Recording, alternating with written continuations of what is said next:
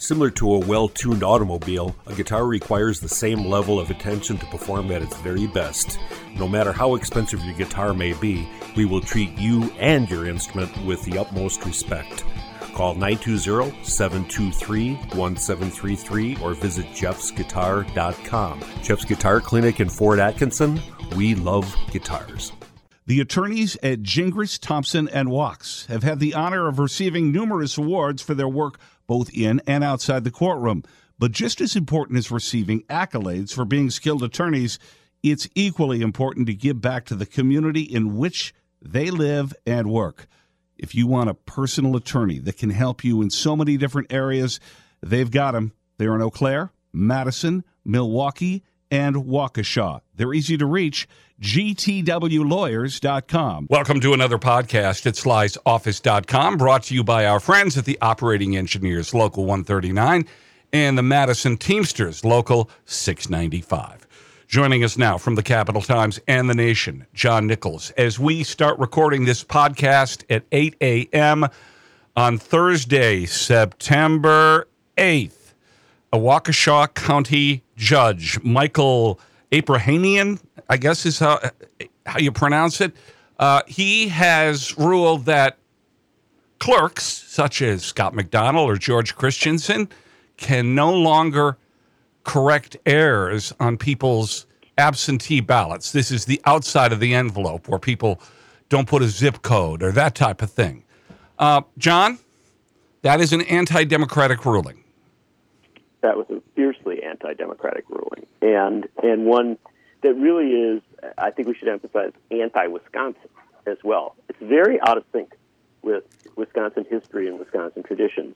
I know you grew up mostly in the Madison area. I grew up in Union Grove, which when I was born was population 970.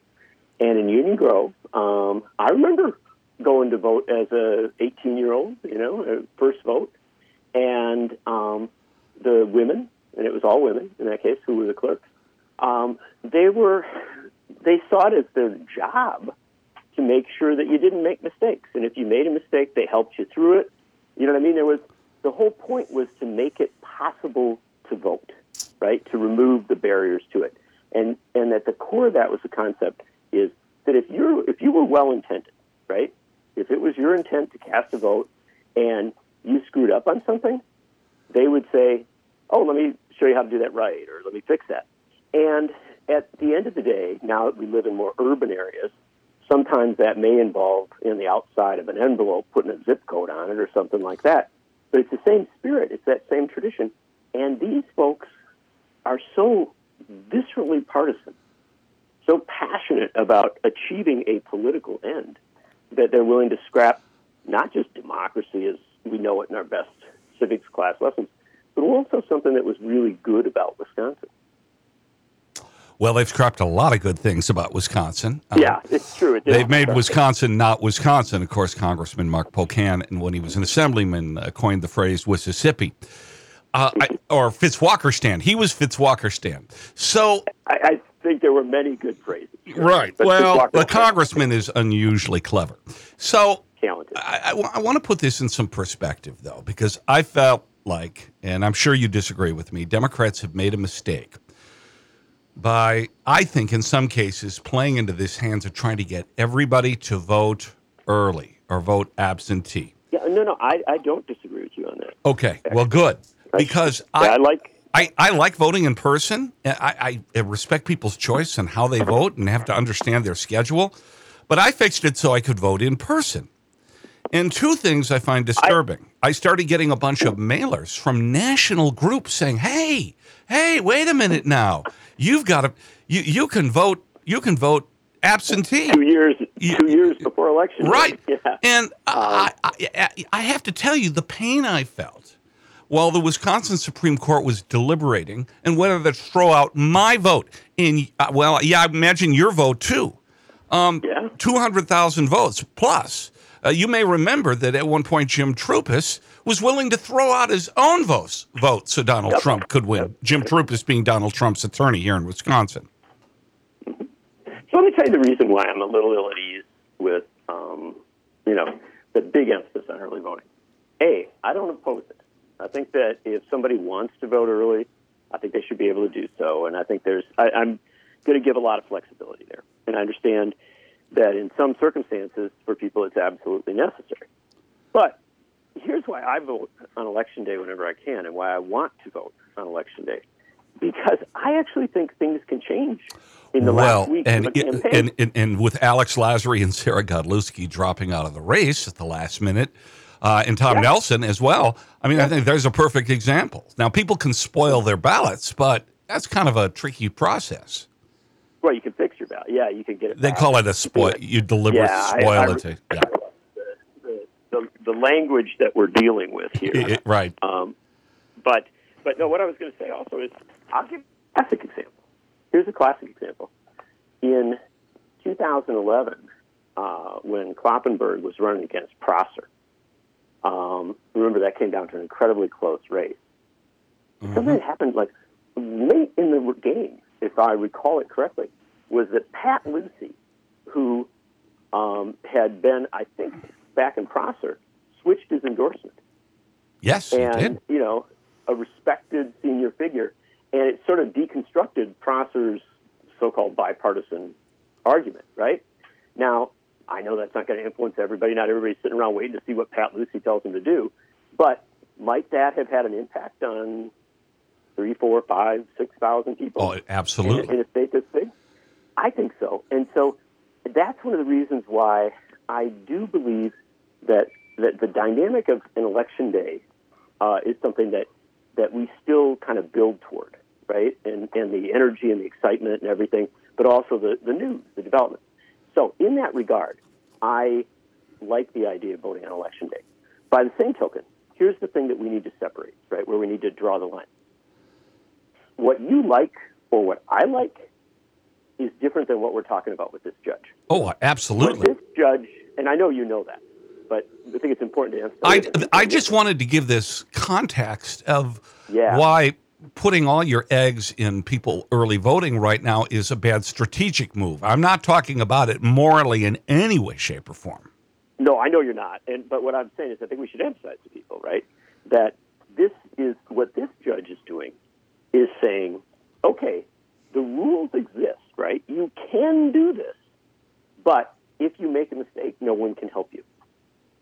And that's a terrible, terrible message. That's an awful message, and it's a destructive one. It actually, I think, leaves a lot of Wisconsinites in a very difficult place. And um, you know, the, the problem is with our current Supreme Court, the likelihood that you could appeal this and get it set right is incredibly slim. Well, you never know when So- Brian, you never know when Justice Hagedorn's going to come through for us. It's It always a is- well, you know, possibility. I, I completely respect that, and I favor the appeal. You know, people often will say to me, uh, "Why even bother?" And I'm not in that camp. I would rather try and lose. You know, on trying to upend a bad well, ruling. please send that. just give up. Please send that Mer- a message to Merrick Garland with the 11th Circuit. So, Yeah. uh, we, we won't venture into that quite yet.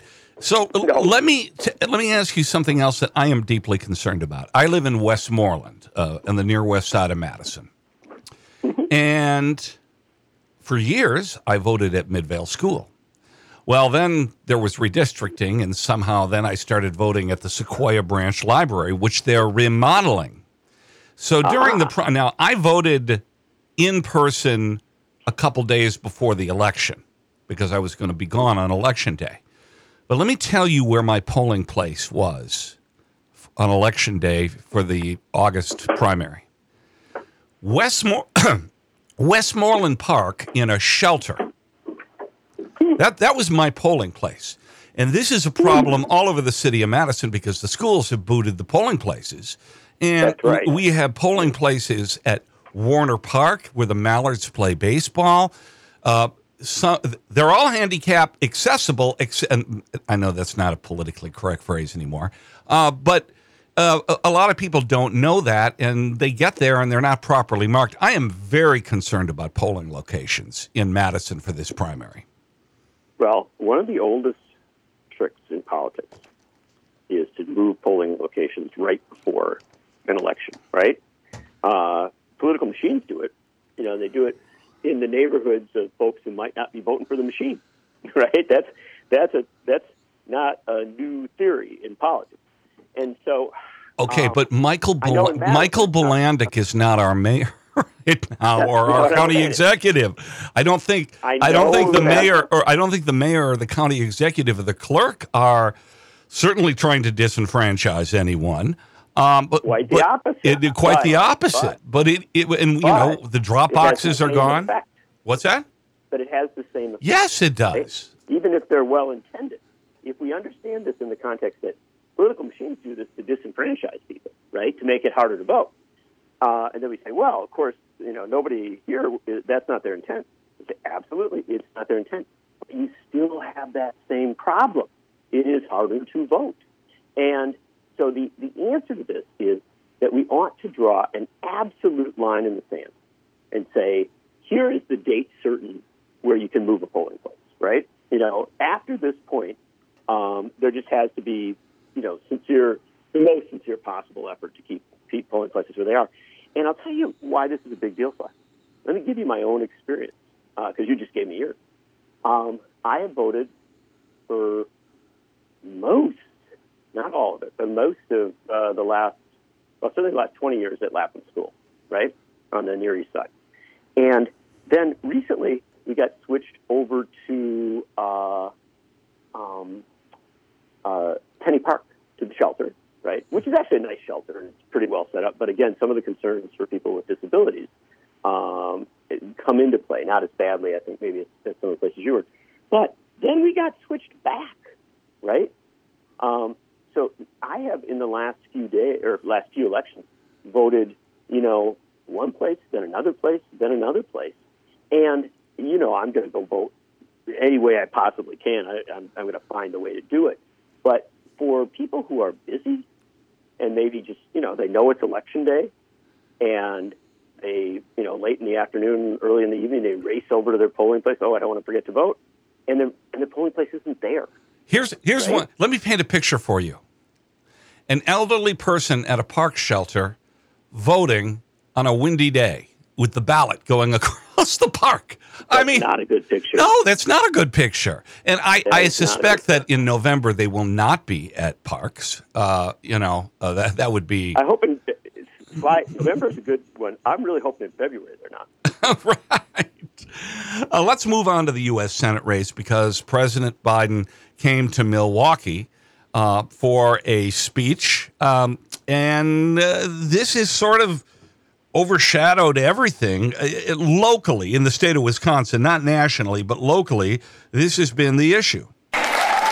Tonight, Democratic U.S. Senate candidate Lieutenant Governor Mandela Barnes in Green Bay, meeting with union leaders and supporters, just 24 hours after attending Labor Fest events in Milwaukee, but deciding not to join President Joe Biden on stage. Lieutenant Governor Mandela Barnes, who couldn't be here, but he's going to be your next United States Senator. You met with labor workers in union yesterday. You also did not appear with the president yesterday. Why was that? Well, uh, we had a pre-packed schedule, had to get around the state. I'm really grateful that the president has shown his support for the labor uh, movement here in Wisconsin. Barnes, with a slight lead in recent polls, locked in an incredibly high profile U.S. Senate race looking to defeat Republican Senator Ron Johnson. Johnson's campaign also today in Green Bay outside Barnes's event, a preview of what the next 60 plus days will look like. Senator Johnson uh, works his tail off and, uh, and is somebody that isn't afraid to put in the hard work and, and quite frankly isn't afraid to answer tough questions either. Okay, John, what do you make of all this? Well, look, I'll tell you one thing. It's not a controversy that's going to shift the the direction of the election, right? It's not going to cause somebody to change their vote one way or the other because somebody did or didn't go to an event. But um, on balance, I would go, and uh, I'll tell you, I, I, I was looking the other day at an example from Pennsylvania, um, and listeners won't know uh, this guy probably, but uh, Matt Cartwright is a congressman from Northeast Pennsylvania. He represents the Scranton Wilkes-Barre area. Um, Joe Biden's and- the area Joe Biden grew up in. area where Joe Biden grew up, but not an area where Joe Biden is 100% popular. Right. Um, it's actually an area where Trump has made real inroads. Uh, and Cartwright got reelected in 2020 as one of these incredibly rare Democrats who um, won relatively easily in an area where Trump won. Also. And in fact, Cartwright ran eight points ahead of Trump. So the other day, Joe Biden went up to, uh, uh, I think it was Scranton. I think he was in his hometown. Or Scranton was, he was up in the region. And uh, Matt Cartwright is in a very tough election. He's one of the top targeted Democrats in the country. Uh, and when Biden came, there was Matt Cartwright in the front row. Um, and and I think what he understood was, which is a valuable thing, and that is that that in these days we are so divided. It's too bad that we're so divided. But the reality is that somebody's not going to vote for you because you're associated with the president of your party. If the president's an honorable guy like Joe Biden, um, uh, they also weren't going to vote for you anyway, right? I mean, if that is that's that's uh, the partisanship is to that level. And so Cartwright's clearly trying to get independents and trying to get maybe even a couple responsible Republicans to come across, but um, he wasn't. He didn't skip the event. He went to the event, and I think you know, I as you know, I like Mandela Barnes, and I have a very a good good feeling toward him. But if I was advising him, I would have told him to go. Well, uh, and be there. Look, Yeah. There are people that voted for Donald Trump in 2016 and Joe Biden in 2020, right? Yep. In Wisconsin. Okay. And obviously. they're, a little older. I would I would be willing to bet they're generally more religious, probably Catholic, maybe don't have a college degree. And uh, I tell you what, Joe Biden appears to be on the ascent right now rather than falling. He doesn't have any scandals. He did infrastructure. He did the Build Back Better, even though it was scaled back. Um, Yep. he has conducted himself in a way that is empathetic and caring. And he's the most pro labor president we've had in my lifetime. Maybe ever. Okay. Maybe ever. Maybe ever. Um, Mandela Barnes ran on being the son of two union workers. And when He the is. president comes to Yeah. your hometown, I just, it just seems to me like it is a plus, especially taking the context of that Joe Biden gave one of the most important speeches a president has ever given. It was a Lincoln moment. It's a House divided moment. And uh, to me, uh, this was a missed opportunity for the lieutenant governor. Well, I, I would share some of those views, and I will give you one other addition to it. We're talking about it Right. right now, and so it was media, and um, that that sort of discussion uh, is it distracts from you know the overall message that a candidate's trying to deliver. So, by the nature, you know, when you make your decisions on what you're going to do, I mean, I'm obviously in the camp that believes that political figures should do the right thing, uh, and you know, take take whatever hits go with it. But I know it's politics is tough, and there's a lot of strategy. I can just tell you that that good strategy is to avoid situations where you're being confronted and questioned repeatedly about why you didn't do something. Listen, Right? uh, uh, can I put, can, let's just wrap this up and put a bow on it. I wouldn't have blamed anyone in Wisconsin for not appearing with Hillary Clinton in 2020 or 2016. Wouldn't have blamed them at all because she was a horrible candidate and, you know, she's a deeply flawed individual. Certainly, I voted for her, but that said, I wouldn't have blamed anyone for not appearing with her. I think this is a different situation. We'll take a break. John Nichols from the Capital Times and The Nation with us at slysoffice.com. We're back at slysoffice.com. John Nichols from the Capital Times and The Nation joining us. Uh, it's brought to you by our friends at Madison Computer Works and also Jeff's Guitar Clinic. All right, John, um, we have the Mar-a-Lago situation, and we have a, President Trump, former President Trump, uh, successfully judge shopped and got a judge who's going to help him slow this process down. In the meantime, uh, Bill Barr, his former Attorney General, who is, uh, oh, what's the word Brian Williams used to like to use? Supplicant. He was very supplicant to the, the He president. supplicant? Yeah. He's So also a lifer, DC lifer. but now not so much. But it, it's always with a, a twist of bad. Here's Bill Barr on Fox yesterday. The problem I have with the special master is what she's done on what's called executive privilege documents. And she didn't address the f- only question that's in dispute, which is can the former president have standing to say that the investigators don't even get to look at the documents, the classified documents that he wrongfully had at Mar-a-Lago. And that's the only question. And she dodges it. And then she says that she's bringing in a special master to look at whether stuff is uh, executive privilege or not. That's not where the dispute mm-hmm. is. I mean, if the government came today and said, we'll stipulate that everything that's deliberative there, whether it's classified or not, would ordinarily be subject to executive privilege, it begs the question. That's not what the issue is. That's why I think it was that that opinion was a mistake. So you think it'll be appealed and overruled? Is the I hope it's appealed. It. You, th- you, you believe it? Yeah. Do you have a view on how it ends? Yeah, I think you know, as I've said all along there are two questions. Will the government be able to make out a technical case? Will they have evidence by which that, that they could indict somebody on, including him? And I that's the first question, and I think they're getting very close to that point, frankly. Uh, but I think at the end of the day, there's another question: is do you indict a former president? What will that do to the country? What kind of precedent will that set? Will the people really understand that this is not, you know, failing to return a library book? That this was serious, and so you have to worry about those things. And I hope that those kinds of factors will incline the administration not to indict him, because I don't want to see him indicted mm-hmm. as a mm-hmm. former president. Uh, but I also think they'll be under a lot lot of pressure to indict him. Yeah.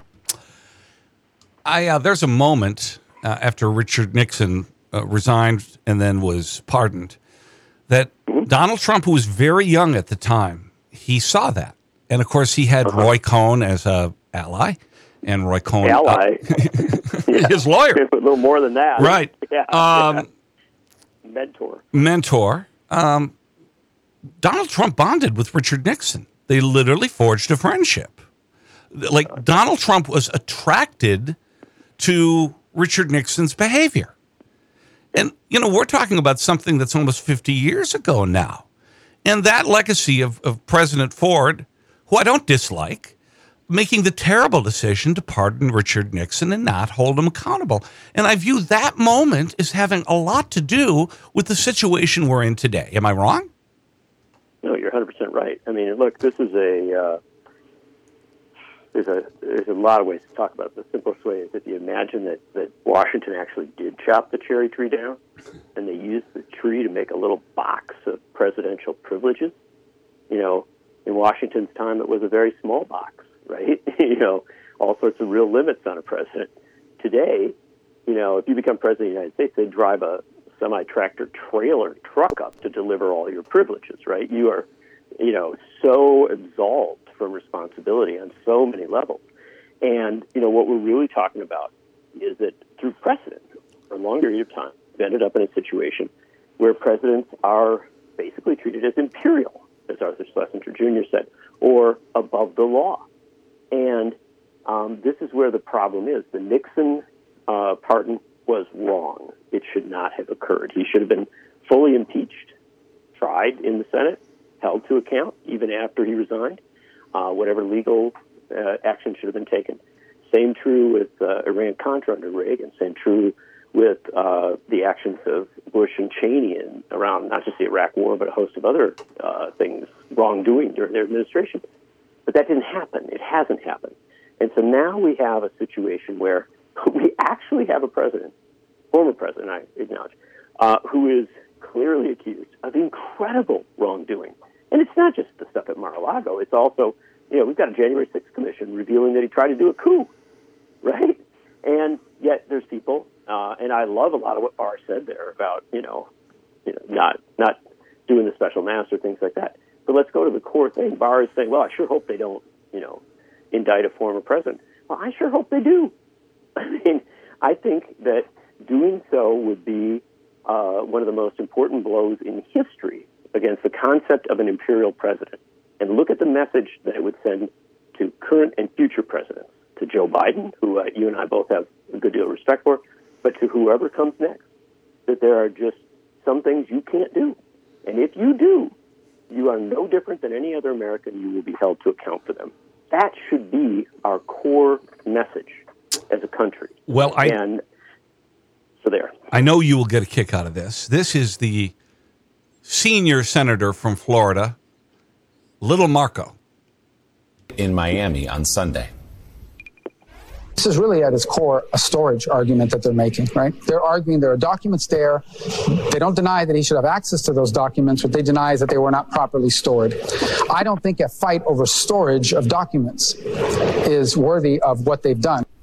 Marco Rubio speaking on Sunday, calling it a storage issue, compared that to what Senator Rubio said about Hillary Clinton's handling of classified information in July of 2016. Rubio released a statement saying, in part, there is simply no excuse for Hillary Clinton's decision to set up a home cooked email system which left sensitive and classified national security information vulnerable to theft and exploitation by America's enemies. He went on, Hillary Clinton's actions have sent the worst message to the millions of hardworking federal employees who hold security clearances and are expected to go to great lengths to secure sensitive government information and abide by the rules. They don't take their oaths lightly, and we should not expect any less of their leaders, said Marco Rubio Joe back in 2016. So you had Jared Kushner the other day calling this a paperwork issue. Marco Rubio Oh, saying come it's just a question of storage. They'll sort this out. You do wonder what is the line? Is there anything that Donald Trump could do that would make them not defend something that they never would defend under any other? Maybe if he shot somebody on Fifth Avenue. Um, Um, Trump says no. Uh, so we live in a we live in a world where Lindsey Graham, Marco Rubio, and so many others um, have just completely contradicted themselves, and yet that doesn't seem to matter anymore. Well, I do give those journalists uh, credit for pointing it out. It is it, it, there's some importance in simply keeping the record straight. Um, but yes, for the Republican Party, as I think I've said to you a hundred times, and, and will continue to say, it is no longer a uh, political party as we knew it in any sense. It is a cult of personality, and that personality is Donald Trump. He is not just the leader of the party or a dominant figure of the party. He is the definer of the party, and as such, the the prominent figures in the party, and Marco Rubio, like him or not, is a very prominent figure in the Republican Party. The prominent figures in the Republican Party feel they have a responsibility to um, echo his line, no matter how far you know afield it goes, no matter how uh, wrong and extreme and crazy it becomes. And so we end up now in a situation, Sly, where um, you know we're calling uh, the theft, potential theft of records, um, the destruction of records. These are crimes. We are calling them storage issues, right? They're not storage issues. In fact, if you look at the statutes, right, they are issues for which, in general, there is a standard that if you violate these standards, you can't continue to hold your uh, federal position. You get fired, you get prosecuted. I mean, this is very, very serious stuff. And I think that for Rubio, who you know has over the years kind of himself as a somewhat independent Republican, and I know that sounds silly now, but but historically he did try to suggest that he actually thought a little about things. Um, this, like Lindsey Graham, is kind of the final stage, right? It's the last stage of saying whatever Trump says goes. One more thing before we go here today. Uh, the chairman of the Republican Senate Campaign Committee, the junior senator from Florida, Rick Scott, has got a problem on his hands. Listen to this. The problem I have with the special No, master. that's that's Bill Barr again. Here we go. Yeah, that's one to watch. Senator Rick Scott of Florida is defending his role as chairman of the Republican Party's campaign arm amid groups. The group burned through a record fundraising haul at a rapid rate. In an interview yesterday, Scott uh, said on Fox News he was asked to respond to new reporting for the New York Times that the National Republican Senatorial Committee has already spent more than 95% of the $180 million it has raised. Take a listen. Well, we did the right thing. We spent early. I mean, here's the problem with campaigns. If you wait until the last month, I mean, there's too much static, there's too much noise out there. So But Senator, you see a lot of these races that are tightening up um, in Florida, in in Ohio, uh, you know, and these candidates are, are in need of money at this point. So some of them are we're pointing fingers at your leadership and saying that that it's not working. What do you say to them? Well, let's look at let's look at the numbers. You know, we we're going to keep our we're going to keep our hardest races to keep. Ron Johnson's going to win. We invested with him He's early. he behind needed by that about early. five points right now, right? Yeah. So Ron Johnson's either tied or up a little bit or down barely. Uh, you know, did you So notice that's a he? politician. You notice he did not predict a majority. No, I thought that was very interesting, and I also think, um, you know, he, he he was struggling on every level there. Um, spending early is smart, right? It is quote unquote the right thing. If you're winning, right, then you say we spent early, and that's why we're in this good position. But if you say we spent early, um, and then the person, yeah, but you're kind of falling behind. You're down in the polls. There are now five Republican, currently Republican seats that could flip to the Democrats, giving the Democrats one of the better majorities they've had in recent years. Um, in a, what's supposed to be a very Republican year, uh, that isn't, you know, spending early to set things up in the right way. That's squandering money. And then the question becomes, what are you squandering money on? Where are you steering that money? And I don't think it's a secret that Rick Scott, as humorous as the concept is, has presidential ambitions. And I just would, if I was investigating, right, I'd open that investigation by looking at the question of who are the vendors that got a lot of that money and how closely are they associated with Rick Scott in his current Politico iteration and potentially in future campaigns. Well, the the story I read, I guess it was political, was that his whole idea was to build a small donor base like the Democrats have. You get a lot Right. of small, Great right? idea. Well, first of all, most of the small donor base in the Republican Party, they're giving to Trump. You know, Trump is greedy. Trump is Trump is taking that for his own purposes. But second of all, Not learn the lesson of sharing. you know, this summer the money started drying up. It stopped coming in. Mm-hmm.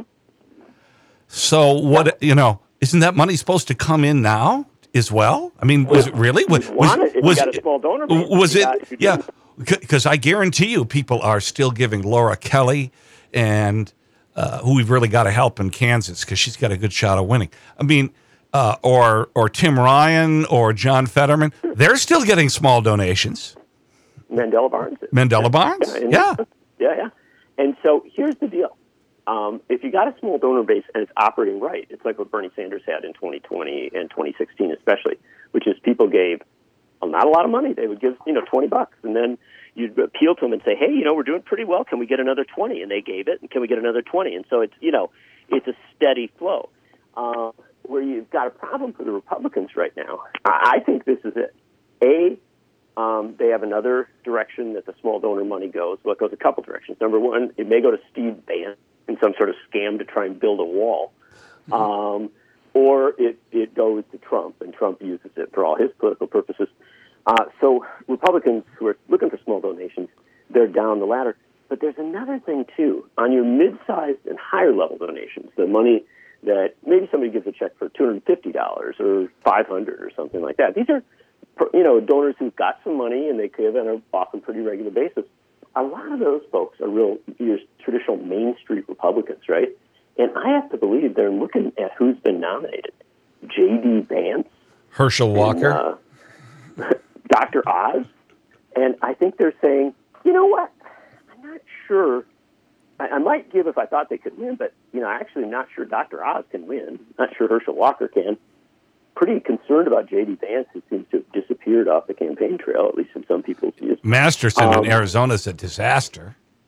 Right. So you know, you suddenly you're in this situation where I think um, if you're, you know, again, a Main Street Republican, often in business, and you're sort of like, well, is this a smart investment? Is this, you know, like I'm, I'm going to put my money on this, and I think that that you're getting, and this is not all on Rick Scott, but I think you're getting sort of some of the the evidence of the damage that Donald Trump has done to this party by imposing his nominees Well, across the country, particularly in Senate races. in in summation today, I want you uh, because I know you're a religious man, a spiritual man. I am. I want you to say a prayer because I'm going to. I'm going to go to mass today and say a prayer that we can heal the fray between Rick Scott and Mitch McConnell.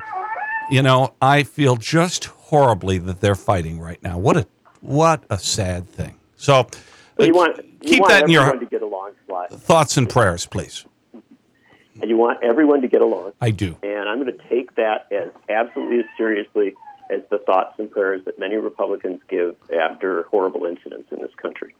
Um, but I, as you do, as you say correctly, I am, you know, a believer, and I believe in in reconciliation, and I would hope that that Rick Scott and uh, Mitch McConnell have a chance to reconcile and get on well with one another uh, when they are in the Senate minority.